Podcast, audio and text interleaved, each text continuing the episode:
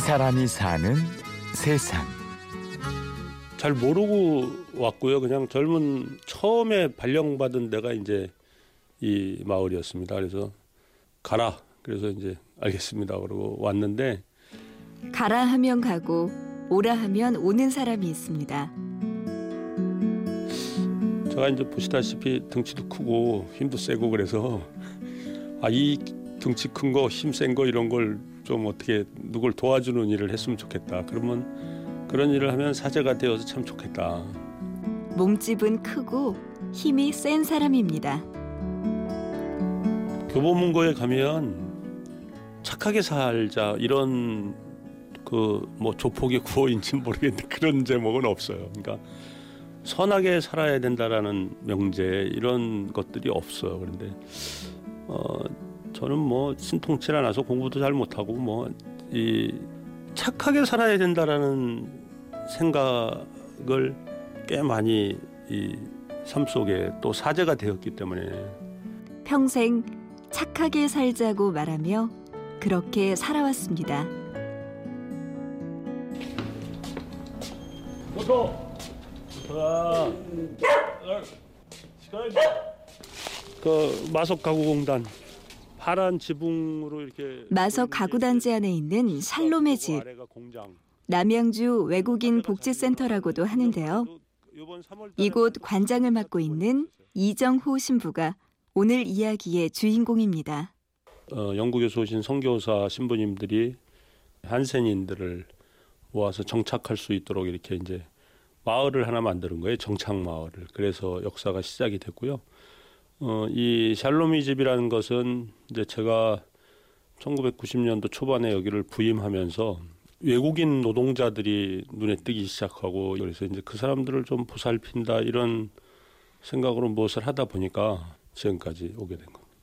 한센인이나 이주 노동자나 모두 힘없고 환영받지 못하는 사람들이지요. 이정호 신부는 바로 그런 소외된 이웃들의 친구이자 돌보미입니다. 예를 들면 뭐 여행하면서 막 같이 목욕도 하고 막 그랬어요 이분들하고 뭐 그랬는데 사실은 아무것도 아니거든요. 그냥 뭐 대중탕에 가서 목욕하는 일인데 꽤 그래도 시간을 지내면서 장례 같은 게 나고 그러면 제가 더 헌신적으로 그걸 이렇게 처리해내고 하니까 아, 저 사람이 우리랑 같이 어, 있을 사람이구나 이제 이러면서 마음의 문을 열게 되고요 그분들이 그래서 어떤 녀석이 술 먹고 친구 오토바이 타고 사고가 나가지고 시흥까지 새벽 3시에 가가지고 수술을 해가지고 이렇게 살려준 어, 그런 친구도 있고 또 하나에는 람이라는 그 네팔 사람인데 이 말기암 판정을 받았는데 아르곤 주입 그 현장에서 뭐 이렇게 일을 하고 인체에 이상이 생긴 거예요. 그게 걔만 그런 게 아니고 두 젊은 친구가 한국으로 산업 연수생 왔다 그두 친구가 다 죽어요.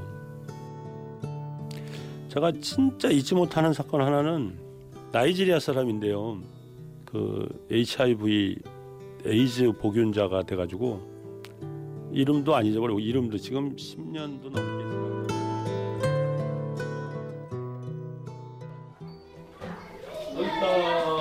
안녕하세요. 안녕. 찐이 안녕. 남양주 복지센터에는 이주 노동자들을 위한 여러 활동이 있는데요. 이 무지개 보육실은 그 중에서도 이 신부가 더 관심을 쏟는 곳입니다. 이주 노동자로 와서 부부가 와서 살면서 낳은 아이들인데 그 일하는 동안 우리가 보호를 해주는 거죠. 그래서 아침 8시에 쉬러 오고 저녁 6시에 저녁 먹여서 이렇게 데려다 주는 그런 프로그램을 운영하는데 진짜 우리가 하는 프로그램 중에 의미 있는 일이다. 이게 굉장히 그런 생각으로 하고. 안녕하세요. 네. 이번에 이제 베트남 이주 여성인데 노동자 인권 보호와 산재 처리 업무는 물론이고 결혼 여성들을 위한 프로그램, 다문화 협동조합, 한국어 교육, 의료 봉사도 있습니다.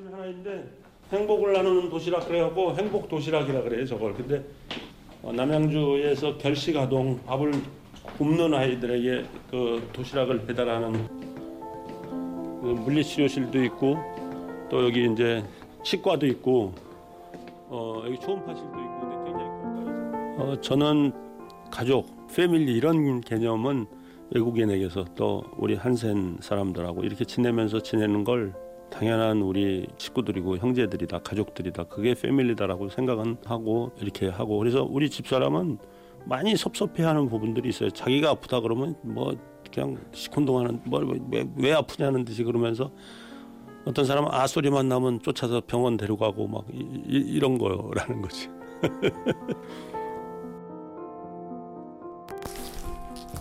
방글라데시 갔던 건데 이 2014년 이정호 신부는 지난해 방글라데시를 방문해 국빈급에 가까운 환영을 받았습니다. 이주 노동자들이 그간 받아온 사랑을 그렇게 갚아준 것이지요. 이정호 신부가 왔다 그래갖고 뭐 거리에다 이렇게 현수막을 만들어 가지고 세우고 그 밑을 이렇게 지나가면 학생들이 쫙 줄 서 있다가 꽃을 뿌려주고 그러면서 근데 넌 정말 한국에서 우리를 위해서 잘 해줬기 때문에 우리가 이렇게 하는 거다. 제가 방글라데시로 가고 싶다. 그 사람들하고 그저 마지막 남은 힘의 그런 것들을 그 여정에 이렇게 쏟고 싶다. 그런 얘기들을 제가 하고 그랬더니 이 사람이 사는 세상.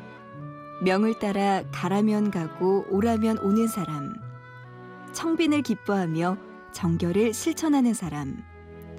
남양주 외국인 복지센터 관장 이정호 신부를 만났습니다.